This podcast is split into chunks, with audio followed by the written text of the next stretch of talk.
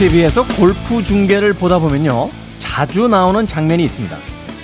넓은 잔디밭 위에서 골프채를 멋지게 휘두른 다음 멀리 날아가는 공을 지그시 바라보는 모습이죠. 우리 눈에 보여지는 순서는 그렇지만 사실 골프 선수들은 머릿속으로 공을 친 다음에 골프채를 든다라고 합니다. 상상의 채를 휘둘러 필드에 밑그림을 먼저 그려놓고 현실로 옮기는 거죠. 올해 남은 두 달 밑그림을 한번 그려볼까요? 그리고 내일부터 그 밑그림이 현실에 나타나도록 직접 움직여 보는 겁니다. 김태현의 시대음감 시작합니다.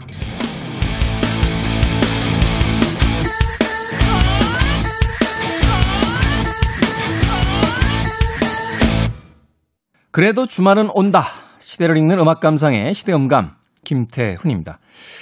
골프 선수들은 머릿속으로 먼저 친 다음에 골프채를 든다. 그걸 왜 이제 알려줍니까? 예? 왜 이제? 그러니 안 맞지, 내가.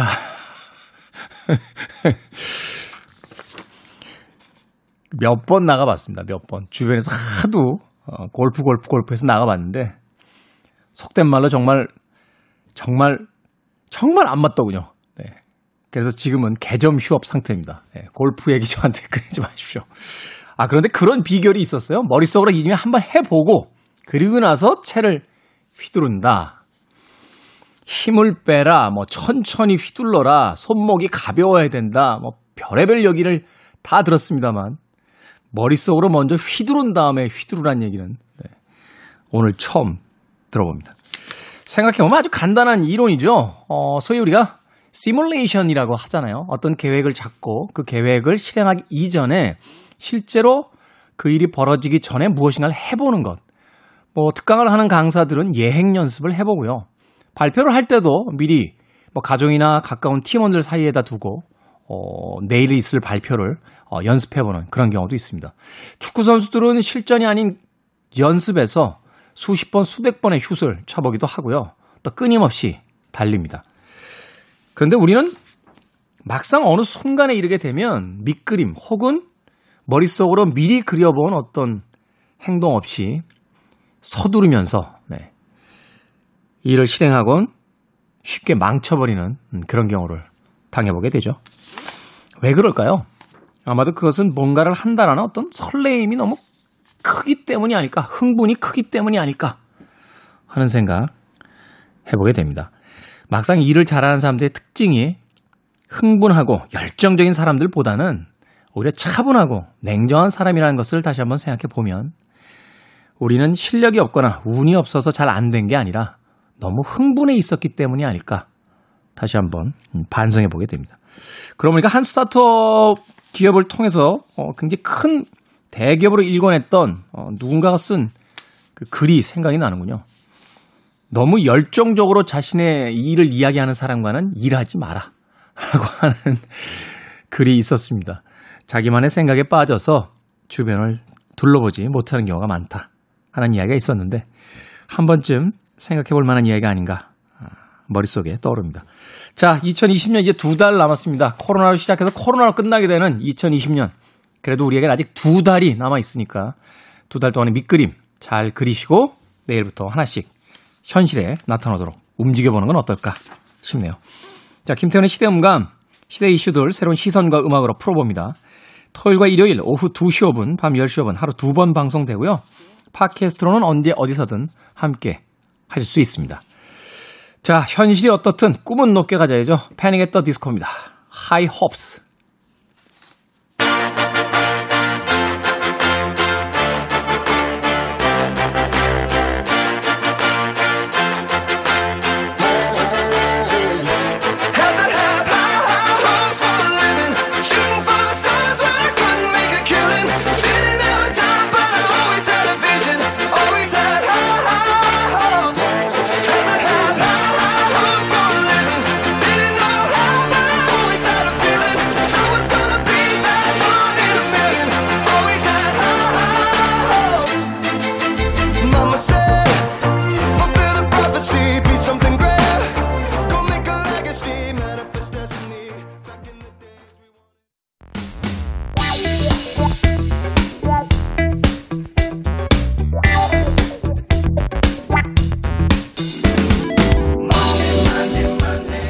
돈 걱정 좀 안 하고 살고 싶다.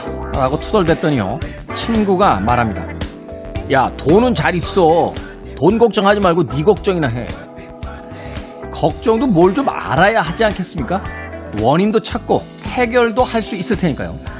우리 시대의 경제 이야기, 돈의 감각. 경제 유튜브 크리에이터 슈카월드의 슈카 전석재 씨 오셨습니다. 안녕하세요. 안녕하세요. 돈 걱정 많으십니까? 아, 많죠. 돈 걱정 없는 사람이 어디 있겠습니까? 얼마나 벌려고 네? 얼마나? 요트 사려고 그러는 거? 아니요. 전용기?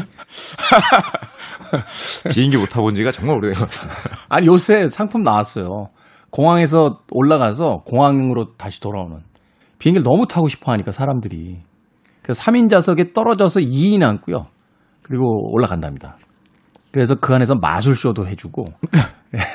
기내, 기내 영화도 상영하고. 여러분, 여긴 제주도 상공입니다. 아래 제주도 보이시죠? 뭐 이런 거 하는 거죠. 그것도 뭐 괜찮은 것 같아요. 사실은 여행업계가 워낙 불황이기 때문에 그렇게라도 좀 숨통이 트여야 되지 않나 하는 생각 해보는데. 네. 어, 근데 저 같은 경우는 이 비행기 탈 때 조금이라도 흔들리면, 아, 내가 무슨 영화를 보겠다고 이걸 탔을까? 그런 아. 마음이 들어서 비행기 타는 것 자체는 좀 그렇게 선호하지 않는 편이거든요. 도착해서 노는 거를 선호하지. 아, 어, 그... 근데 그 비행기 타는 걸 좋아하시는 분들 의외로 많으신 것 같습니다. 그래서 이제 큰 전용기를 사시려고 하시는 거예요. 한 번이라도 타보려고 돈 걱정을 많이 하고 있습니다. 그러니까요. 어찌됐건, 그래도 우리가 원하는 것만큼의 돈 걱정이 없기 위해서, 예, 우리 시대 경제 이야기, 돈의 감각, 아, 본격적으로 시작해 보도록 하겠습니다. 네. 오늘 어떤 이야기를 가지고 첫 번째 주제 갑니다. 이제 찬바람이 불고 있지 않습니까? 어느덧 두꺼운 옷을 꺼내 입어야 되는 시기인데 찬바람이 불면 내가 떠난 줄 아세요. 라고 했던 노래가 떠오릅니다. 찬바람이 불면 뭐 주식에서는 배당의 시기. 아 그러네요. 연말이 되면 이제 배당금이 나오는군요. 이제 그 과일이 무럭무럭 익어갖고 이제 딸 시기가 다가오고 있는 거죠. 아 어쩐지 전석재 씨의 표정이 밝더라고요. 네, 밝더군요. 자, 이 배당이라고 하면 그 말하자면 이제 주식을 발행한 모든 기업들이 다 하는 겁니까? 아닙니다. 이 기업들이 뭐 돈을 다 버는 건 아니니까요. 일단 번 게 있어야 배당을 하지 않겠습니까? 그러니까 벌면은 다 합니까? 그것도 아닙니다. 그래요? 예, 예, 예를 들면 대표적으로 이 배당이라는 건 배당을 결정을 해야 이 사회에서 결정을 해야 하는 거거든요. 결정이라는 건 어떻게 그러니까 처음에 주식을 살 때 저희 주식은 이득을 내면 배당을 하는 주식입니다. 이렇게 성격이 정해져 있는 건가요? 아닙니다. 아니면 매년 이제 그 회사의 이사회가 모여서 올해 우리가 예를 들면 100만 원을 벌었다. 그러면은 과연 주주한테 배당을 할지 말지 하면은 우리가 각 번 100만 원 중에 얼마나 배당을 할지를 결정을 하게 됩니다.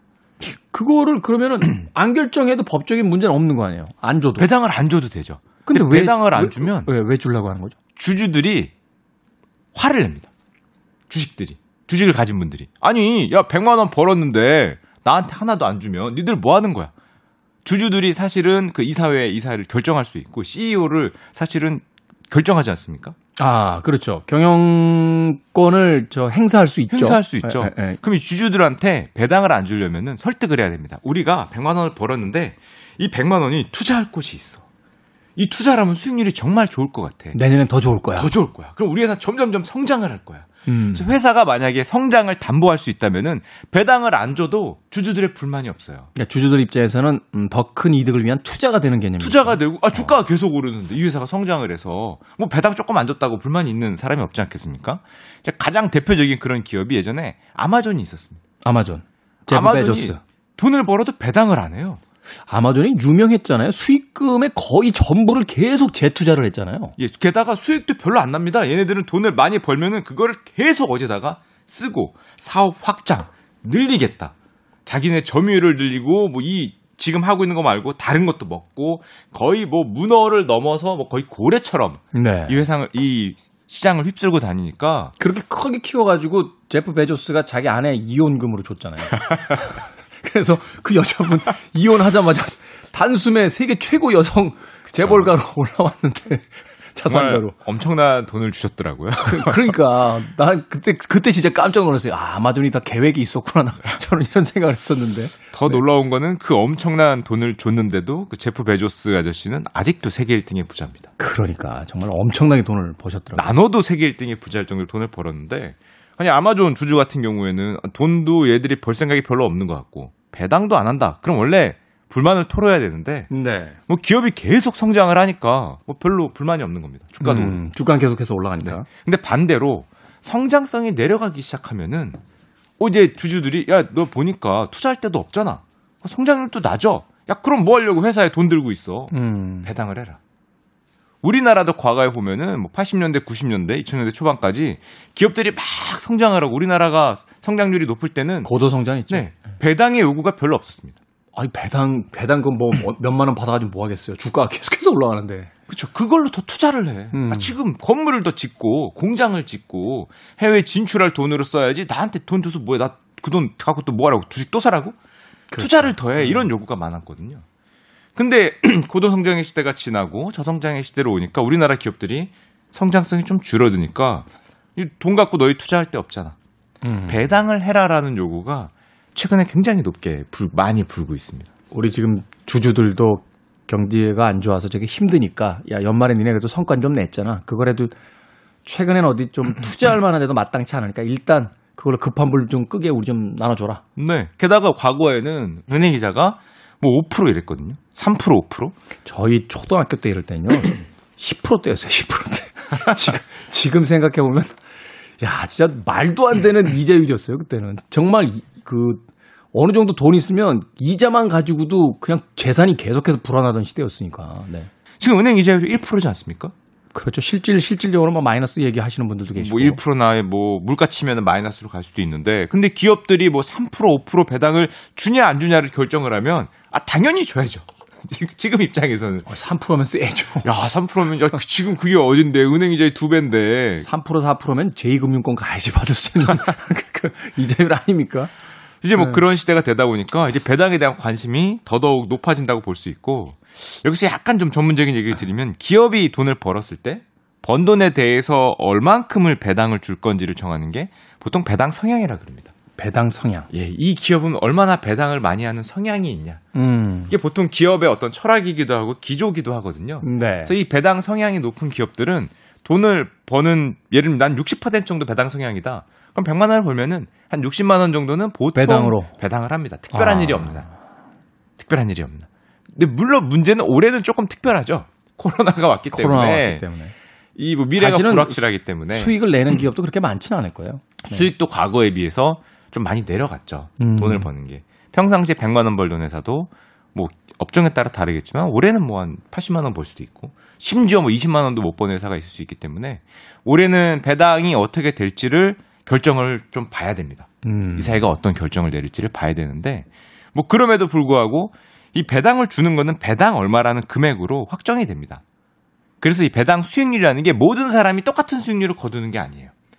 예를 들면은 어떤 사람은 삼성전자를 4만 원에 샀고 네. 어떤 사람은 삼성전자를 6만 원에 샀습니다. 그럴 수 있죠. 그럼 똑같은 한 주당 뭐 예를 들면은 5천 원을 준다 그래도 4만 원에 산 사람은 뭐 11% 이상의 수익률이 될 수도 있고요. 아, 그러네요. 어떤 사람은 6만 원에 사면은 뭐 6%밖에 안 되거나 아, 더. 비싸게 준 사람은 응. 배당 수익률이 더 낮을 수도 있습니다. 그렇죠. 이 주식이라는 게 액면가를 가지고 계산하는 게 아니니까. 네, 그래서 어. 내가 산 가격이 얼마인지 얼마인지가 사실은 배당 수익률의 가장 중요한 음. 역할을 하게 되죠. 그러네요. 이게 뭐 한참 고점 이 때 들어갔을 때 뭐 한 3% 배당률 해주겠다라고 하면 사실은 그 저점일 때 들어온 사람들에 비해서 그렇게 수익률이 높은 게 아니니까. 예, 그래서 기업들의 배당 결정을 잘 보시면 우리는 배당 수익률 얼마로 뭐 배당합니다 이런 식으로 말을 안 하고 한 주당 얼마를 배당하기로 결정했다 음. 이런 표현을 많이 보실 거예요. 그렇게 하는 이유는 그 주식을 산 사람이 전부 다 자기 개인 단가가 다르기 때문에 네. 수익률로 잘못 얘기했다가는.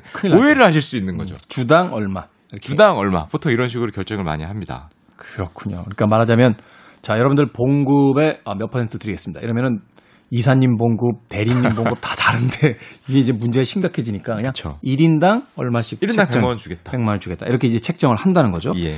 자, 그러면 여기서 이제 구체적인 이야기를 좀 여쭤볼게요. 대표적으로 아까 이제 배당에 어떤 성향이 강한 회사들이 있고 어떤 네. 업종 같은 게 있다라고 이야기를 해 주셨는데 네. 대표적인 배당주 그러니까 좀 배당을 좀 많이 받고 그 또 주는 어떤 배당주가 있다면 무엇일까요? 일단 배당을 많이 하기 위해서는 당연히 돈을 좀 잘 벌어야 됩니다. 그렇겠죠? 그렇죠. 그리고 배당을 하고자 하는 또 의지가 있는 기업이어야 되고요. 또 이렇게 좀 평균 수익률이 좀 안정적이어야 되지 않을까요? 이렇게 뭐 반도체나 이런 것처럼 막 투자가 계속해서 밀려드는 것보다는 뭐 식품이라든지 뭐 이런 것처럼 좀 이렇게 안정되게 그냥 수익률이 계속 그쵸. 유지되는. 배당 성향이 높다라는 말은 투자할 것이 그렇게 많지 않다는 뜻도 되고요. 그러니까요. 그 성장성이 높은 회사보다는 좀 안정적인 수익 구조가 있는 그런 회사가 많이 들어가고 그다음 마지막으로 가장 결정적인데 주가가 낮아야 됩니다. 아 주가가 낮아야 된다. 잘 주가가 잘안 오르는 아, 기업들이어야 됩니다. 아 나 이제 경제 좀 아는 것 같아. 이해했어, 이해했어. 주가가 그렇게 잘 오르지 않아서 이제 주주들의 어떤 불평불만이 좀 있을 때 이걸 좀 잠재울 수 있을 만한 그렇죠. 그런 것도 있고요. 아... 주가가 높아버리면 배당을 많이 두더라도 이 수익률이 내려가지 않습니까? 그렇죠. 이 주가가 분모에 있고 분자가 이제 배당금이 그러니까 아, 별 그러니까, 티도 안 나고 그렇죠. 그러니까 분모가 작으면 작을수록 물론 이 회사의 성장성은 잘 모르겠지만 배당 수익률은 올라갈 수 있는 거예요. 괜찮다. 아. 요런 조건에 사실은 우리나라에서 굉장히 많이 와 많이 딱 적합한 어떤 종목이 사실은 금융주입니다. 가장 금융주. 얘기를 많이 하죠. 어. 특히 뭐 은행 쪽이나 뭐 이런 뭐 증권 쪽이나 이런 네. 데들이 우리나라 은행주를 보면은 사실은 성장성이 그렇게 높다고들 생각하긴 힘들지 않습니까? 은행 그렇죠? 계좌 다 가지고 있고 요새는 그리고 또 그 계좌 만들기도 쉽지도 않고요. 그렇죠. 뭐 지금 내가 뭐 특정 은행을 사용하고 있는데 뭐 이 은행을 안 사용하고 있는 사람이 전 국민에 뭐 얼마나 되겠습니까? 이제 뭐 그러다 보니까 은행이라는 거는 아니면 금융주라는 거는 대부분 성장성이 좀, 좀 낮, 기대감이 좀 낮죠. 그렇죠. 은행이 폭발적으로 성장할 것이다. 이런 기대는 거의 없으니까요. 그럼에도 네. 불구하고 은행들이 돈은 굉장히 잘 법니다. 은행 분들이 어떤 분들이신데요. 손해볼 아... 짓을 절대 하시는 분들이 아니 은행의 영업이익을 보면은 정말 깜짝깜짝 놀랄 정도로 음. 돈을 많이 버는데요. 아니 왜냐면 일단은 대출을 하더라도 손해 볼 수 있는 게 이제 대출이나 투자인데 다 적정 담보 받고 하시잖아요. 근데 뭐 쉽게 해서 저희끼리 하는 이야기지만 담보물 이미 다 잡아놨는데 마이너스 날 일이 특별하게 그렇게 크게 있는 것도 아니고 비교적 계산이 서는 그런 비즈니스를 하고 계시죠. 그렇죠. 그리고 그 채권 채무 관계 걸리면 어우 무섭습니다. 끝까지 받으시니까. 우리나라 분들이 그 전 세계를 비교해도 빚을 굉장히 잘 갚아세요. 그러니까 한국 사람들 빚 정말 잘 갚는다고 하더라고요. 그 사는 현재 여건이 그렇게 좋지 않아도 하여튼 남의 빚은 그렇게 하여튼 굉장히 잘 갚으신다고 은행빚들은. 예, 특히 은행빚에 대해서는 오 굉장히 갚고자 하는 그런 노력 그게 굉장히 높은. 사실 이제 우리나라는 금융권에서 그 블랙리스트에 올라가거나 이제 신용불량자가 되면 여러 가지 경제 활동에서 좀 그 힘든 일들을 당하잖아요. 현금 경제라기보다 이제 카드라든지 전산으로 하는 경우가 되게 많기 때문에 네. 그런 것도 요인이 좀 있지 않나 하는 생각도 해보게 되는데 또 기본적으로 우리나라 시민 의식이 확실히 그건 뭐 물론이고요. 있다. 어, 물론이고요. 뭐 남에게 좀 피해를 주지 않아야 된다는 어, 그런 의식이 굉장히 깨어 있다라는 생각을 많이 드는데 이제 그러다 보니까 은행들이 돈을 정말 잘 법니다. 볼 때마다 깜짝깜짝 놀랐는데 듣고 계신 은행 분들 약간 좀 당황하실 것 같은데 이게 뭐 1년에 몇 조 단위를 벌거든요. 우리나라에서 예, 1년에 몇 조 단위를 버는 회사가 그렇게 많지 않습니다. 그렇죠. 1, 1년에 몇 조 단위 버는 회사가 또 어디 있겠어요. 뭐 삼성전자나 뭐 몇 개 대기업들 이외에. 그렇죠? 그렇죠. 1조 클럽에 들어가냐 마냐로 싸우는 기업들이 정말 많거든요. 대기업이라 할지라도. 네.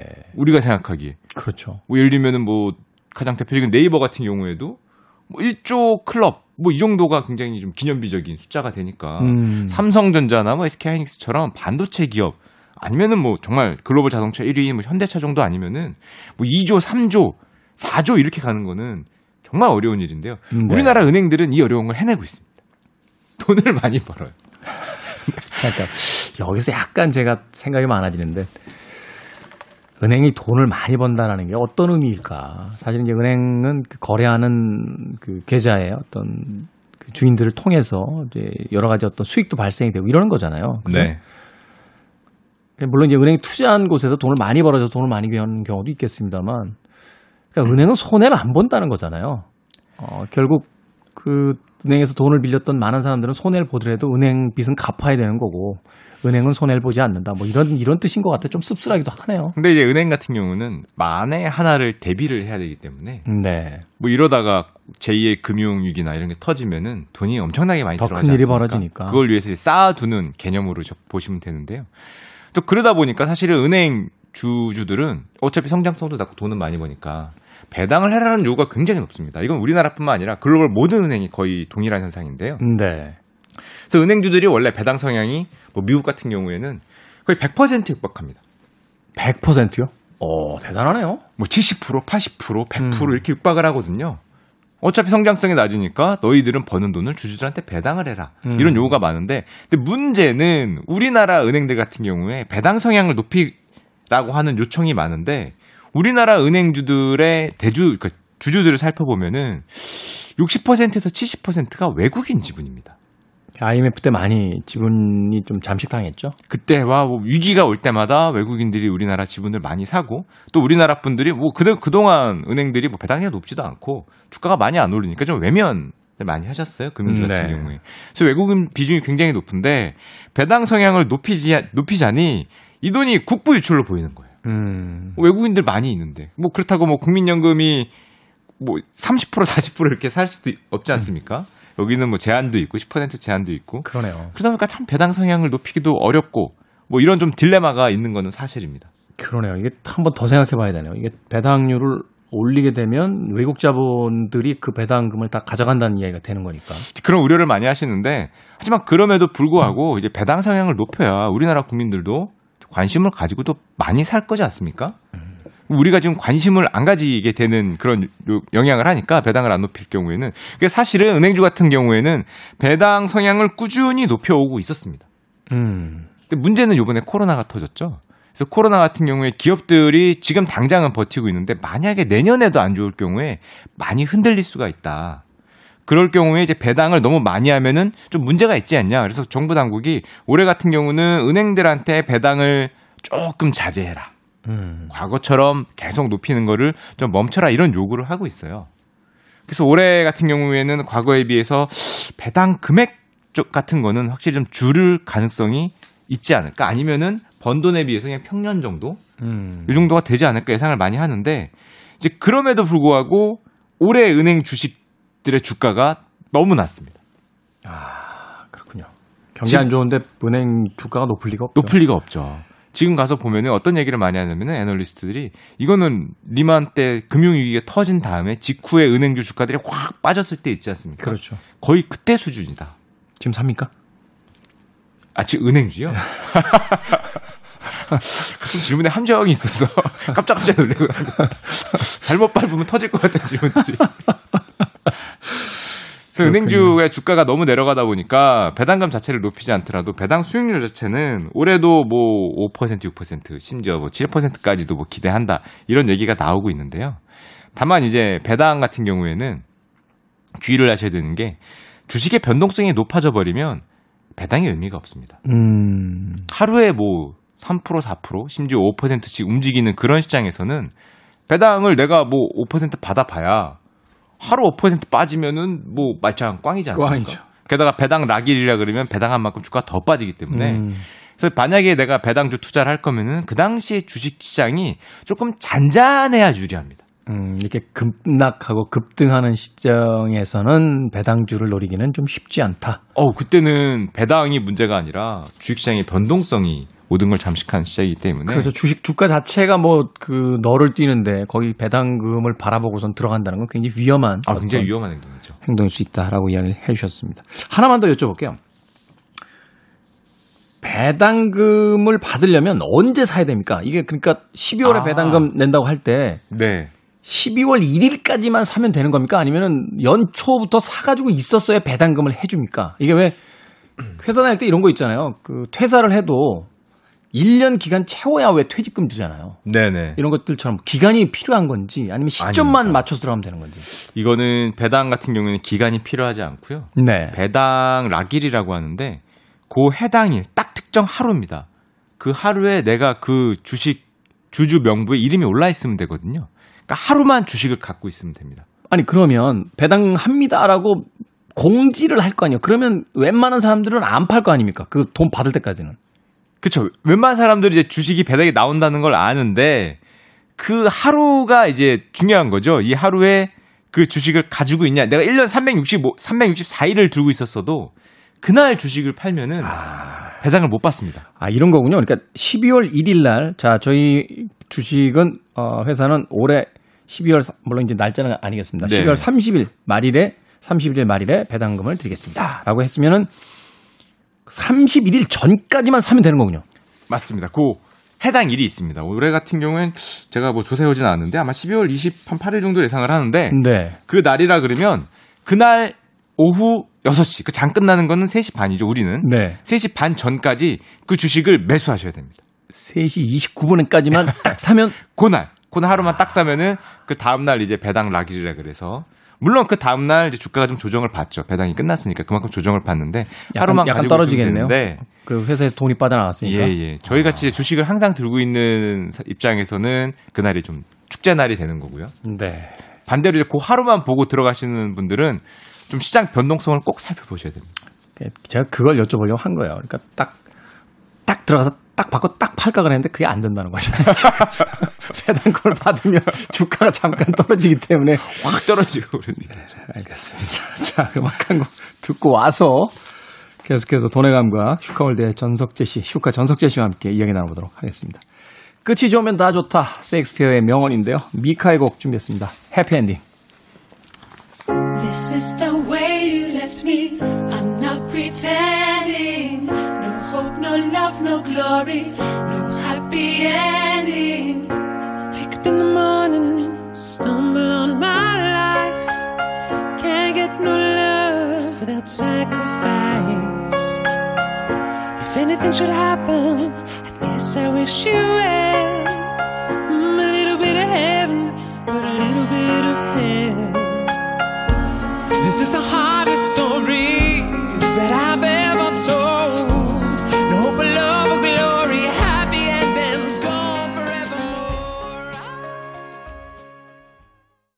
미카의 해피엔딩 듣고 오셨습니다. 연말에 다 배당금 받는 해피엔딩이 있었으면 하는 마음으로 띄워드린 곡이었습니다. 자, 김태훈의 시대 음감, 우리 시대의 경제 이야기, 돈의 감각, 경제 유튜브 슈카월드의 슈카 전석재 씨와 함께하고 있습니다. 자, 다음 이야기 어떤 이야기입니까?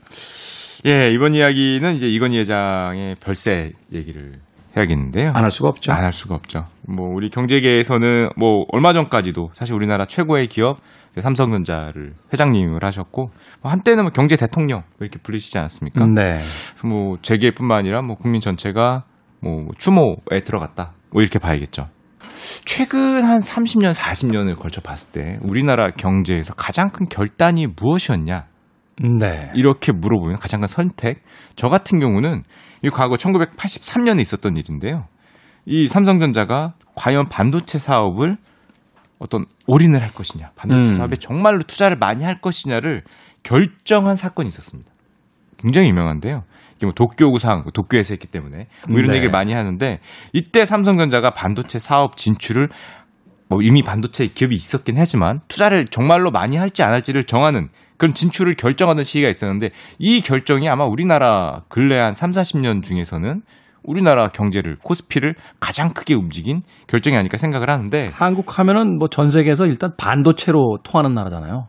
그쵸 어느 순간에 우리나라가 반도체 나라가 되지 않았습니까? 그러니까요. 어, 참 그것이 벌써 1983년에 이루어진 결정. 83년에 결정을 했죠. 그 당시에 이제 일본 기업과 대만 기업들이 반도체 기업 시장을 많이 잡고 있었고 그 당시는 사실 반도체라고 하기도 좀 그래요. 지금 수준으로 보면 트랜지스터에서 갓 벗어나 있던 이런 시 대였기 때문에 아, 그때는 뭐 기억하시는 분 있겠지만 80년대뿐만 아니라 90년대까지 우리나라 기업이 어떤 이런 기술 기업에서 일본이나 미국을 따라갈 수 있을까라는 거는 상상하기 힘든 시대였습니다. 그때 뭐 격차가 30년이네, 50년이네, 뭐 이렇게 이야기했을 정도였으니까 뭐 50년이라고 하더라도 83년도부터 출발했으면 우리가 40년 만에 따라잡았잖아요. 지금 아, 지금 뭐 메모리 반도체 쪽에서는 따라잡은 걸 이미 넘었고 이미 추월했고요. 네. 이미 추월했고 우리나라가 뭐 최고라고 할 수 있는데 일본 사람들이 최근에 우리한테 화를 많이 내는 이유가 그 일본 전문가들 이야기를 들으니까 그 받아들이질 못한대요. 우리나라한테 그 여러 분야에서 지금 앞질름을 당해서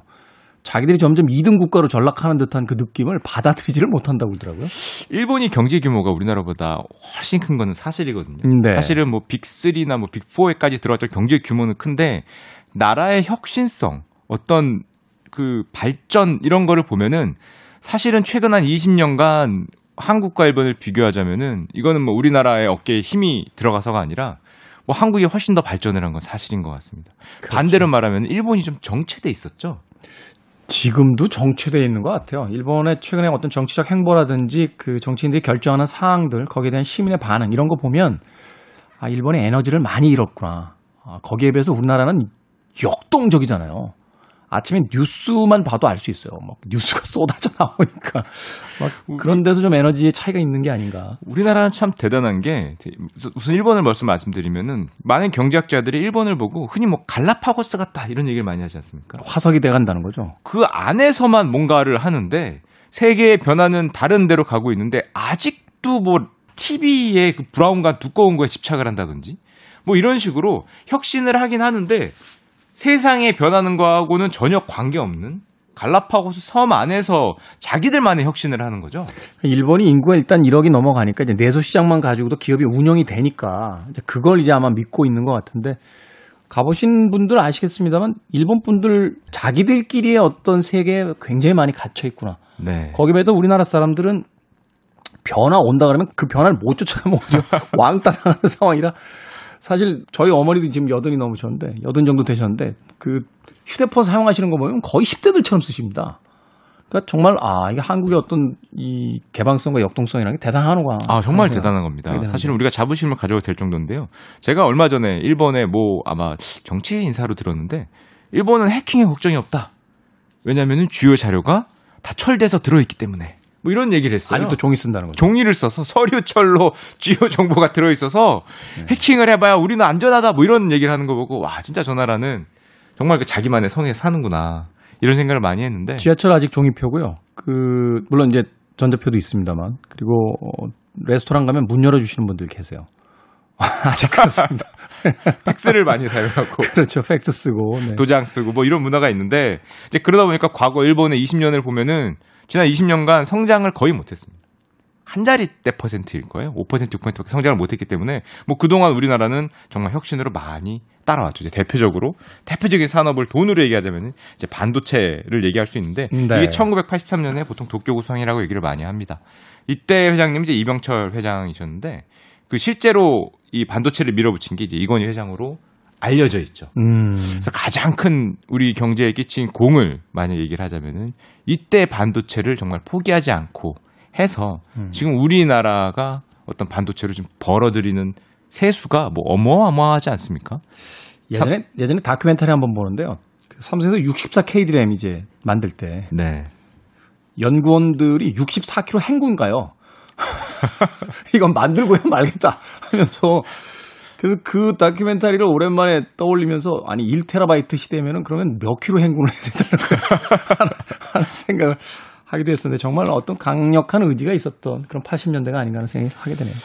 우리가 다 같이 물론 우리 국민들 전체가 의욕에 불타오르던 시기이기도 했고 정말 변화를 잘 받아들이기도 했고 이런 결정까지도 잘 어울러지면서 현재 뭐 우리가 대한민국이 뭐 G 경제 규모는 G10 얘기를 하거든요. 네.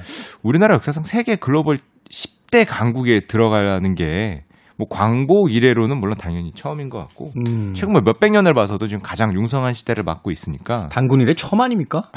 사실은 세계 10대 클래스에 우리가 들어간다라고 하는 거는 고구려 때 광개토 대왕 시절 정도 빼놓고는 그 정도 클래스의 어떤 규모를 가질 수 있는 거는 거의 처음이지 않나 하는 또 생각도 해보게 되는데. 우리가 이제 그만큼 사실은 빠르게 달렸고 변화에 굉장히 올라탄 거고 우리나라 경제 규모가 지금 이탈리아하고 비슷한 수준에 왔거든요. 이탈리아하고요? 이탈리아. 1980년대 90년대 이탈리아가 세계 빅5 안에 들어가는 나라였습니다.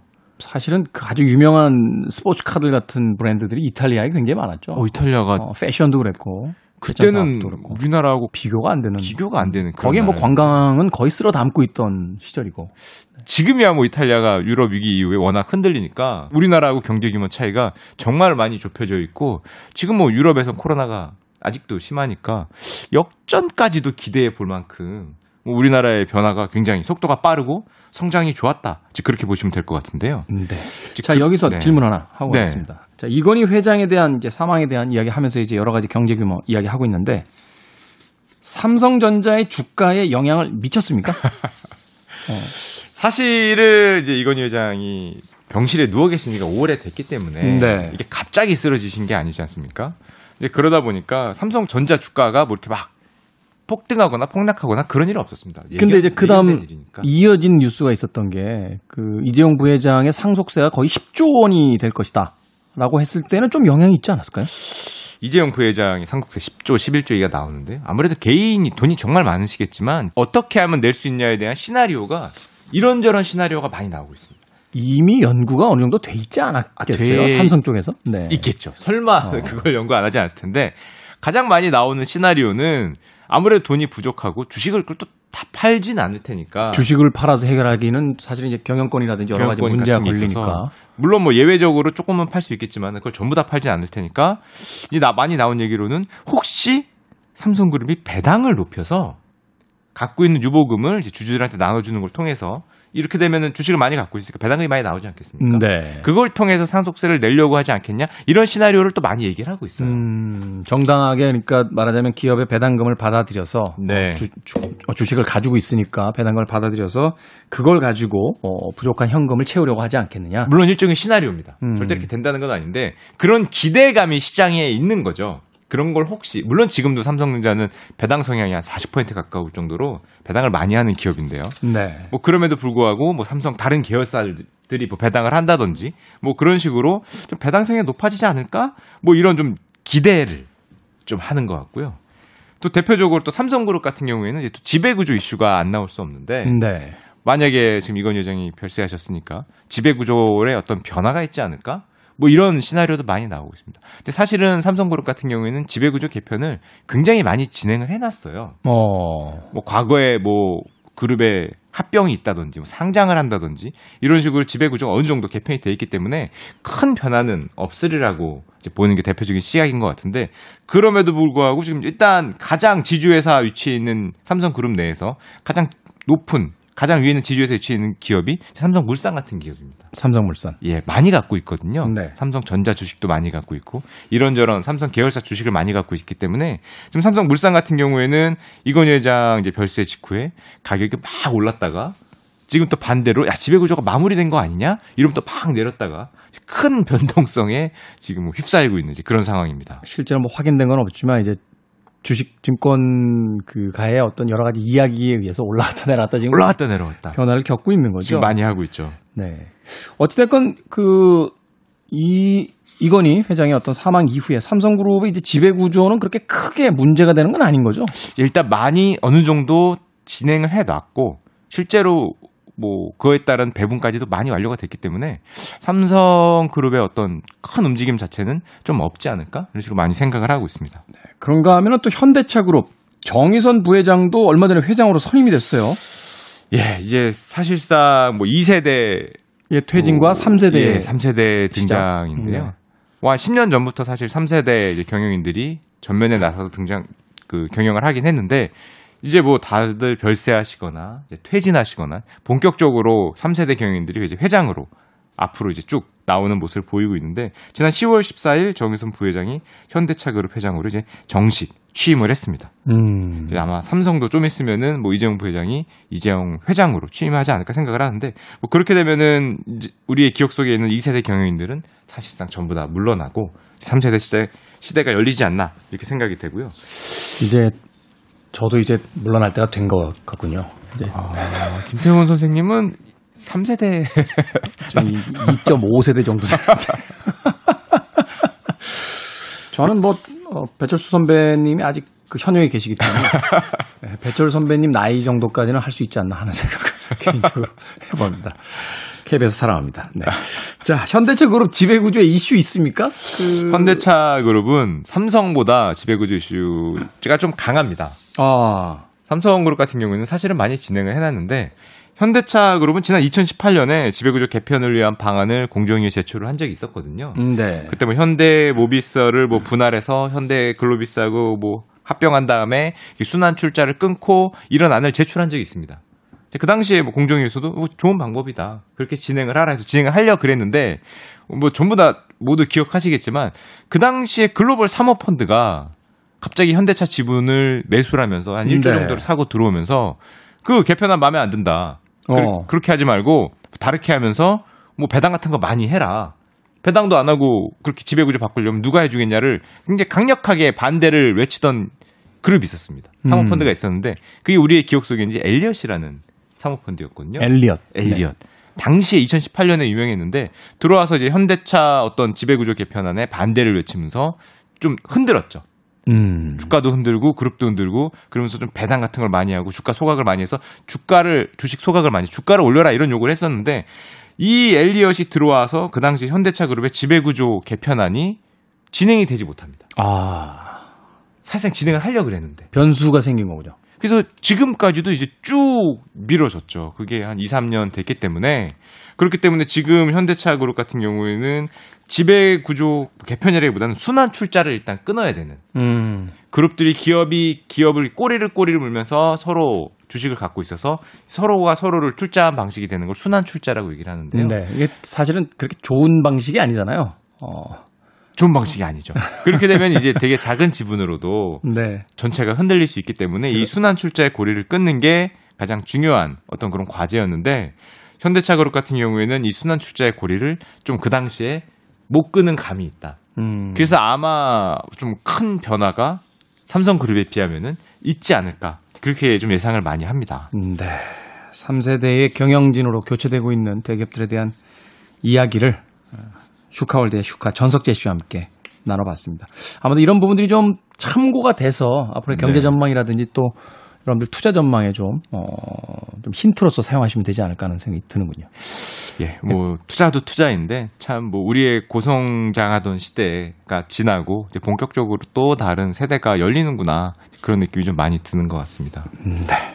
슈카 전석재 씨와 작별 인사 나누겠습니다. 물어보고 싶은 건 정말 백만 가지인데 시간이 항상 모자랍니다. 다음 시간에 또 다른 걸 좀 깊게 여쭤보도록 하겠습니다. 고맙습니다. 감사합니다. 저도 끝곡 전해드리면서 작별 인사 나누겠습니다. 영국 그룹 스웨드의 음악 준비했습니다. New Generation. 지금까지 시대 음감의 김태훈이었습니다. 고맙습니다.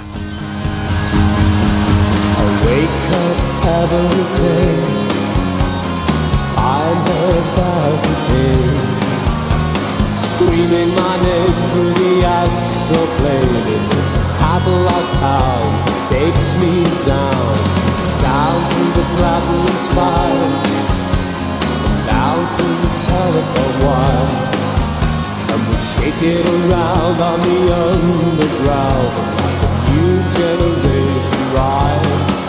And like all the boys in all the cities, I take.